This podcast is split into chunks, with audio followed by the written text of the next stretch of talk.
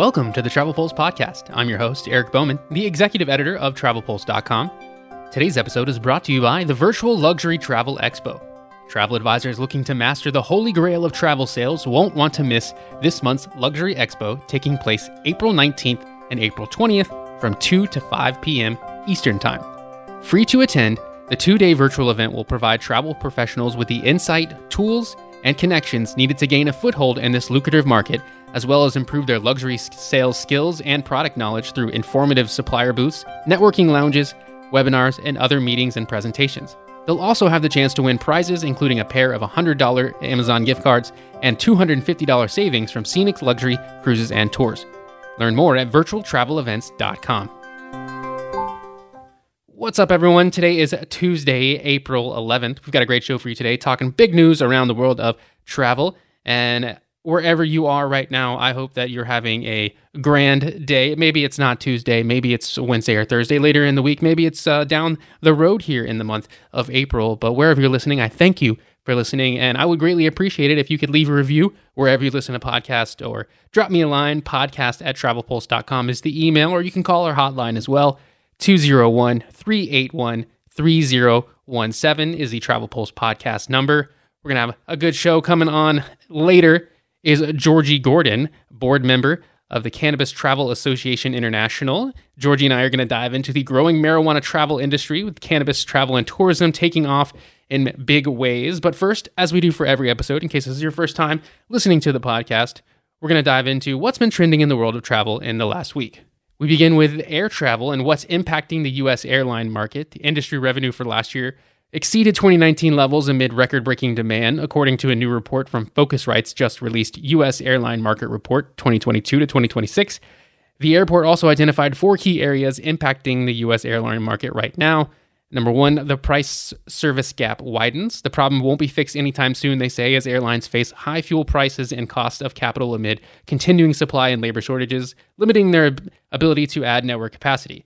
Also, got business travel is becoming blended travel or bleisure, as others say. So, seeing more and more business travelers adding the leisure trips into their tr- work.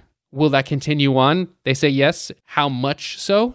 It remains to be seen for sure. Another area is merchandising proves valuable, NDC and similar technologies are still not mainstream. However, the Phocuswright report suggests that the promise of offering creative and personalized options to customers could not come at a better time as airlines continue to recover from the operational woes of 2022.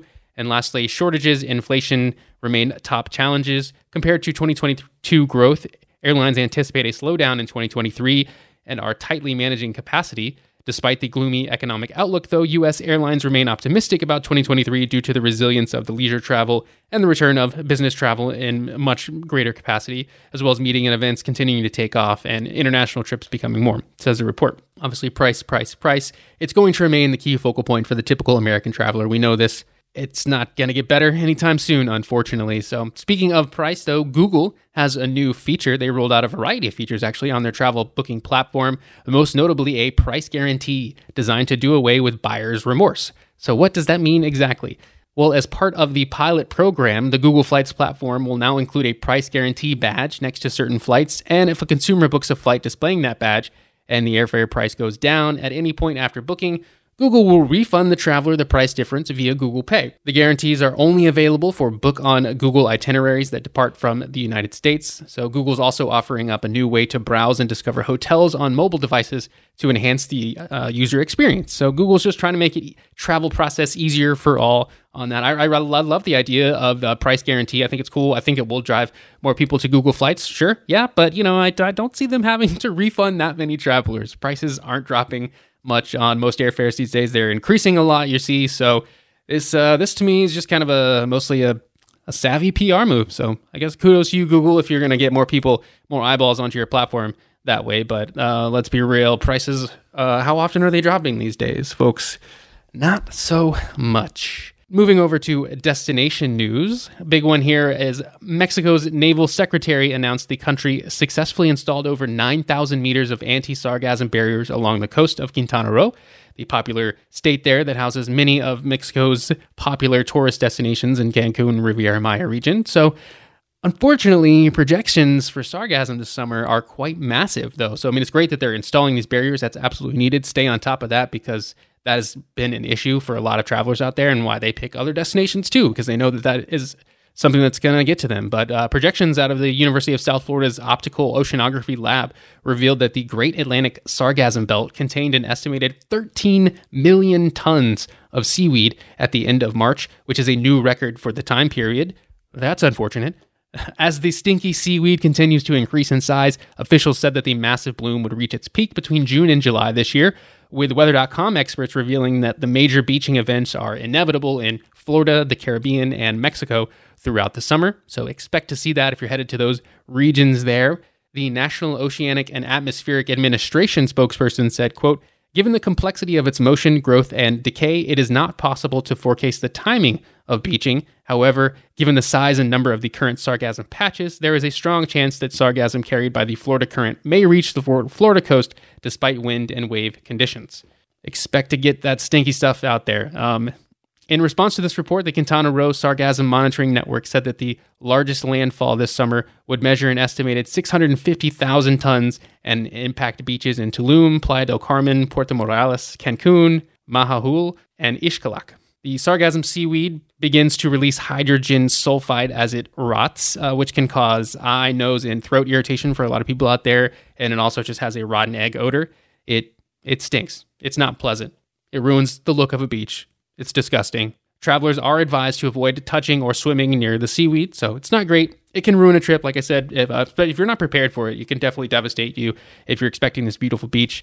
A lot of the all-inclusive resorts out there, they do have workers that clean up the beach, though, in the popular, you know, Mexican Caribbean coastline as well as in the Caribbean beaches too. But that can also create noise for those with rooms close to the beach. So if it's something concerning to you as a traveler, I recommend you work with a travel advisor to find a spot that's going to be perfect for you to my travel advisor listeners, you know, reach out to your supplier partners for updates on this. What are they doing? What's going to happen?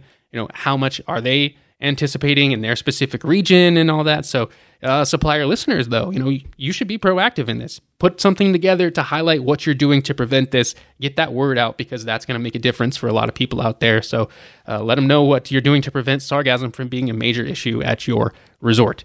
In other destination news, we jump over to Hawaii's latest on the tourism fee. Their governor said, quote, All I want to do, honestly, is to make travelers accountable and have the capacity to help pay for their impact that they have.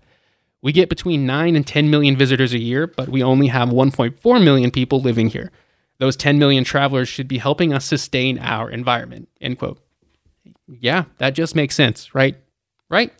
So the bill currently presented in the state's Congress uh, made, successfully made it through the Senate. So it would require travelers 15 years and older who plan to visit Hawaii's forests, parks, trails, or other natural areas on the state land to purchase an annual license online or via a mobile app. Tourists who do not possess the travel license would be forced to pay a civil fine. Um, I'm all for this. I think that's the fee is fine. They're, they're working out the price issue on that. I think it was initially was fifty dollars, but I think they might drop it. It's uh, going to be interesting if they reword that. How much is it actually going to be? Will it deter people from coming to Hawaii? Absolutely not. Will it deter some people from going out to the parks or the trails? Yeah, probably, especially if it's fifty dollars. But I don't know if it'll end up being a total of fifty. So, uh, but in the end, though, the money has to be managed well. You can't have gross-looking trails or things like that where travel while travelers are paying a fee to access it or, or paying a fine if they never paid the fee online to. So it would be an awful look to have to pay, you know, maybe fifty dollars to only get out there and see that it's being mismanaged and just have a terrible experience. So definitely have to work through that and make sure that that is going to be handled properly if you do start charging fees. Because um, people are, are still going to want to go in those trails. That's 100%. That's the beauty of Hawaii. So have to make sure that it's going well. And, and I think they will. Gotta have faith, right? That wraps up what has been trending in the world of travel in the last week. Now let's jump over to our interview segment of the show. And now joining me on the show is Georgi Gordon, membership chair of Cannabis Travel Association International. Welcome to the show, Georgi. Thanks a lot, Eric. Um, we're really glad to be here. I'm glad to represent the CTAI, the Cannabis Travel Association International. Thank you. And could you just tell our listeners a little bit about your role with the association and your just uh, role in travel in, in general and everything? A little bit more about you?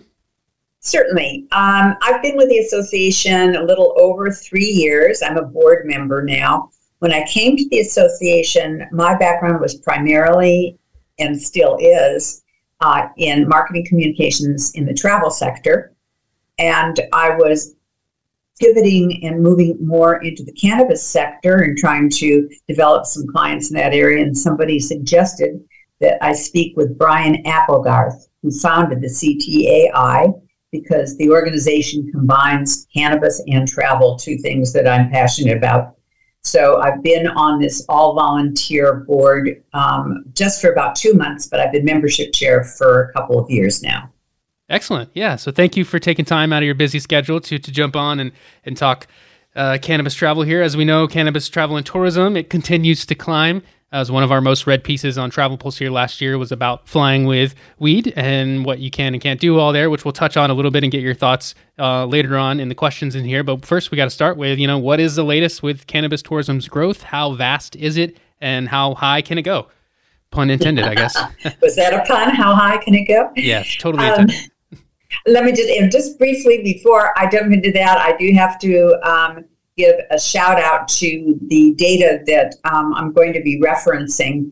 Every year, the um, CTAI publishes a state of cannabis travel report, um, and this year we partnered with New Frontier Data. Their chief knowledge officer is Amanda Reiman, who is on the advisory board of CTAI. And our goal is to um, promote the development of safe and responsible cannabis tourism and unify the cannabis and the tourist industry and advocate for enabling regulatory environment and support best practices in the space. Our whole goal really is to destigmatize weed through travel. So your your question was how vast is it and how high can it go? Um, Forbes just reported that cannabis tourism is a $17 billion industry. This isn't anything to be scoffed at. And I can tell you a little bit more about what the components of that industry entail, and also a little bit about the folks, which kinds of demographics are doing which kinds of things in the travel cannabis world, cannabis travel world. Of course, more people have selected on the surveys that we um, compile, more people selected they wanted to experience cannabis tourism activities than have actually done. So this is a wide open market. People are just beginning to see that cannabis and tourism can interact. Our whole theory is um, just like that famous and great marketing slogan of what happens in Vegas stays in Vegas uh, the idea that people try things that are out of the ordinary um, when they're traveling, and this is a perfect opportunity for them to try weed. And we're finding out that um, of the sectors of different areas that people think of as far as travel goes and weed, there is a litany of activities that people can take part in. And one of the most popular are uh, attending a cannabis friendly um, concert. Um, I live here in the Coachella Valley, and uh, the Coachella Festival is nationwide news. And uh, you can almost, during this time, you can really smell the weed in the air. People come to this valley, they enjoy smoking marijuana and going to this giant um, festival concert. So that is a very big draw for folks, uh, cannabis friendly travels, uh, concerts, excuse me. Um, the next, and that's younger folks. Uh, I call younger. I'm a little skewed on the older demographic, but um, as far as millennials and Gen Z and, and younger people, that is the highest thing that they want to go to is concerts, festivals with weed. However, older tourists um, are more interested in trying a cannabis infused meal. There's great dining opportunities that include cannabis. And they also are very, very interested in touring cultivation sites. And we um, look at this as a wonderful opportunity, just like um, wine tours uh, in different parts of the world. People travel to different wineries, see what's available there, um, and then often make purchases. We, we always walk around buying bottles of wine that we probably would not have been introduced to um, if we hadn't gone up to Sonoma or Mendocino here in California. So this is what's happening also with cannabis tourism. People are taking farm tours, learning about plant, all the things that it can do, seeing how it grows, being able to touch and feel and smell it. We have folks that are ganjiers instead of sommeliers, ganjiers, and they can teach people about different effects of weed um, and the qualities that the weed has for what they want to experience and what they want to enjoy. Yeah, a lot of unique experiences out there in, in the sector. And certainly, yeah, billion dollar industry is something you can't ignore for sure. And then it's continuing to grow. I mean, I, I am very curious, you know, five years from now, how, what sort of numbers in the billions is that going to reach to and, and escalate to uh, up there, just given where we see, you know, even just the political landscape of more and more states around the country are opting to legalize or, or do some sort of decriminalization or medical marijuana um, initiatives or anything like that. Not seeing much moving in, in, my state here in the state of Georgia on any of that front, but there are states out there, there are plenty of destinations out there that uh, jump out when it comes to cannabis tourism in that space. So, what are any standing out to you, both in uh, U.S. and internationally? Here, you can start with with U.S. I guess just in terms of like popular places, trendy things, unique experiences that you mentioned. You know, obviously festivals are huge with with younger crowd, but you know, definitely interesting about the the culinary aspect of. I, w- I would not have guessed that with older crowd, I guess, but uh, again, billion dollar industry. There's a so many spaces and a lot of growth of of you know certain sectors that you would see you know just in regular regular travel, if you will, versus you know cannabis spilling into that, so to speak. And it's interesting you said that, Eric, because you said you know in five years what do we expect? Um, this is my uh, personal opinion. But I have a feeling that in five to seven years, this sector won't be so quite defined. I think it's going to be really woven into the wellness travel sector, okay. which um, weed really speaks to. Um, I've got some examples of that to share. People that are doing wellness travel now. I don't think it's going to be a sector that just does cannabis because people can enjoy these kinds of experiences, whether they're um, using cannabis or not. But we just we believe, and a lot of tourists do too, of course, that the cannabis basically um, enhances the uh, experience, whether it's a meal or a spa treatment. Some people take yoga, um, art, you know, painting, and uh, there are a lot of puff puff paint paint activities that people travel to.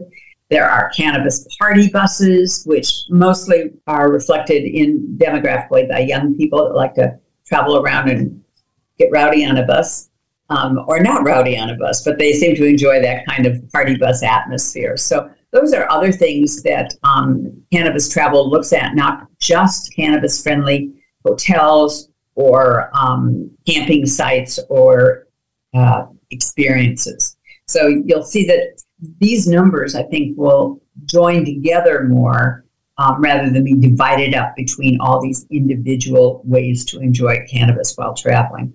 Um, that Forbes uh, study said that 50% of millennials, that's you know people around the age of 40 now, um, think that cannabis is an important factor when making travel plans. And 43 of them choose a particular city just because cannabis is legal there or at least accepted there. I think if you look at, um, I know that it's not accepted in Texas. It's not uh, legal in Texas, but the South by Southwest event, conference, fair uh, in Austin was hugely, there was a huge section devoted to cannabis. So whether some cannabis is truly legal or accepted, uh, I think that that has um, colors the event to some extent. So I just want to touch on something before we go on to um, the different places which I think are hotspots. Um, there are a couple of words that we use about cannabis. We talk about legalization and decriminalization. They do not imply deregulation. Uh, even in places where marijuana is legal for recreational and medicinal use, sales of the drugs are strictly regulated and only cannabis purchased from authorized stores are considered legal. A lot of them allow some home grow, but nothing sold. So it's important to have an idea of what the civil penalties might be in a uh, community if you're going there with cannabis in mind, and um, also have an idea of what you, I hate to say it this way, what you can and cannot do, what you can get away with theoretically. Um, more and more, of course, are totally legal and you can enjoy cannabis um, openly if not walking down the street certainly in um, specific places it's it's like a open container and you can walk around with an open container in New Orleans, but you certainly can't open around, walk around with an open container um, where I live in Rancho Mirage, California. So it's that really different community to community. So some of this, these are the, the states. Um, I have a list of them here. I can list them off where uh, the cannabis tourism space is starting to thrive. It's not just cannabis tourism, but we really have to look very closely at the idea of uh, consumption lounges because travelers come into a community and they're not buying weed and taking it home, and maybe they're buying weed and taking it to a park, but they want to have places to go. You know, once they've they've bought weed or they're in a situation where um, they can obtain their their uh, marijuana cannabis.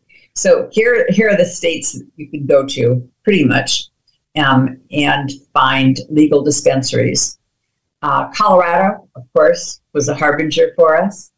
Um, they have some wonderful properties there now that are 420 friendly, um, like uh, boutique hotels and so forth. Washington State, Alaska, Oregon, Washington, D.C., of course, California, where I am, Maine, Massachusetts, Nevada, which we'll talk about in a moment, Michigan, Vermont, Guam, Illinois, Arizona, Montana, New Jersey, New York, Virginia, New Mexico, Connecticut, and Rhode Island. So slowly but surely, um, the country is turning green. We'll talk red and blue states, but we're talking green states now. Um, yep. Some of the best places to go in the U.S. are still in California. Um, we have an area called the Emerald Triangle, which is Humboldt, Mendocino, and Sonoma, um, which has been the uh, there's a thing called the um, Cannabis Trail, which goes through there, which is basically an opportunity to stop in all the historic places that cannabis uh, is is used, was used, was farmed, um, was used medicinally. Um, the story in San Francisco about the medicinal use of uh, cannabis, particularly during the AIDS epidemic, really moved the idea of consumption lounges forward because people needed a place to go and um, smoke or ingest their cannabis. Other places um, internationally that are very popular now are Thailand. Um, one of our members is a resort called the Beach Samui, and it's a wellness resort using cannabis um, in all their spa treatments and prior to some of their um, other fitness regimes. So it's very uh, cannabis friendly, and it's right there on the beach in um, Thailand. Canada, of course, um, it's been legal for medicinal there since 2001 and recreational since 2018. And they just formed their own cannabis travel association there Canada Tra- Cannabis Travel Association.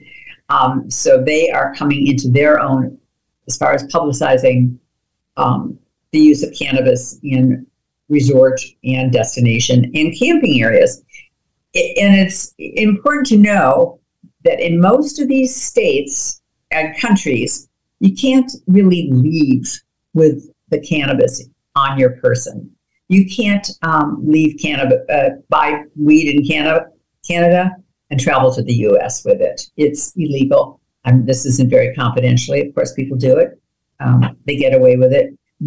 But the truth is, um, because cannabis is not federally legalized in the US, you can't really enter into the US borders with cannabis.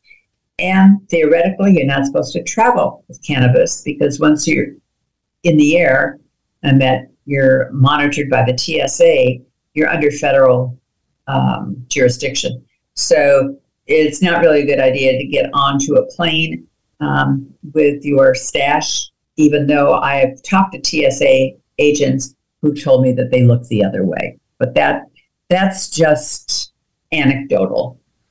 Yeah, the TSA is not actively looking for cannabis. We've posted some stories um, about this, as you know, as I mentioned earlier.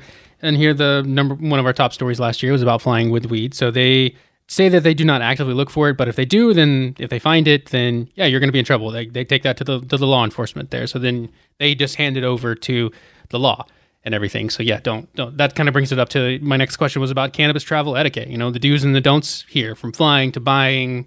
Uh, when you mentioned you know open container stuff with with alcohol or whatever, can some places are, are friendly enough where you can just walk down the street and puff on a joint. Other places probably frown against that because I'm sure residents aren't fans of that. As you said yourself, you know, with the festivals and the Coachella time, you could just smell it in the air. And I, I imagine, you know, some cities aren't fond of the smell and everything. I, I think that that's um, what's interesting is because this is an evolving situation. Uh, what was happening two years ago is not happening now, and what's happening now probably won't be happening in two years from now. Right. Yeah. You. no, I was just say right. Yeah, you mentioned international destinations and picked out a few, and I, I feel like if uh, we did this interview gosh, I don't know, three, four, definitely five years ago, and we, we talk about cannabis, you know, uh, cannabis international destination. Most people would say Amsterdam first, but they're kind of shifting away from that reputation, so to speak, as they change some laws, and you can't do it out in uh, public and and everything. You can't do it in the red light district anymore. And as we posted on stories on Travel Pulse about that, so that's yeah, it's it's interesting that you know that different places do uh, have different aspects to it, I guess, or different. Amsterdam, I understand, is making this move um, to uh, closing their cannabis coffee shops, or especially to non residents. Um, they're closing the coffee shops. And they think this, um, their idea is that this will prevent organized crime and drug tourism. Um, and probably so, because I know that Amsterdam was the de- destination everybody went to to um, enjoy cannabis in a quote legal fashion. Um, they're not really legal there. They are just um, decriminalized, which is a fine line um, in the Netherlands of the decriminalization of cannabis. But some of the places um, that are legal and um, they all have their their strange parameters. Some have private clubs where you can enjoy it. Like back in the day, you could drink in Utah, but you could only drink in a private club. So they have some of those structures are in place in some of these countries. Colombia, Ecuador, Peru, Brazil, Bolivia, Chile, Argentina, Australia, Italy, Portugal, Switzerland, the Czech Republic, uh, Belgium, Estonia, and Moldova. Those are the prime places that um, you can go and buy weed and consume it there.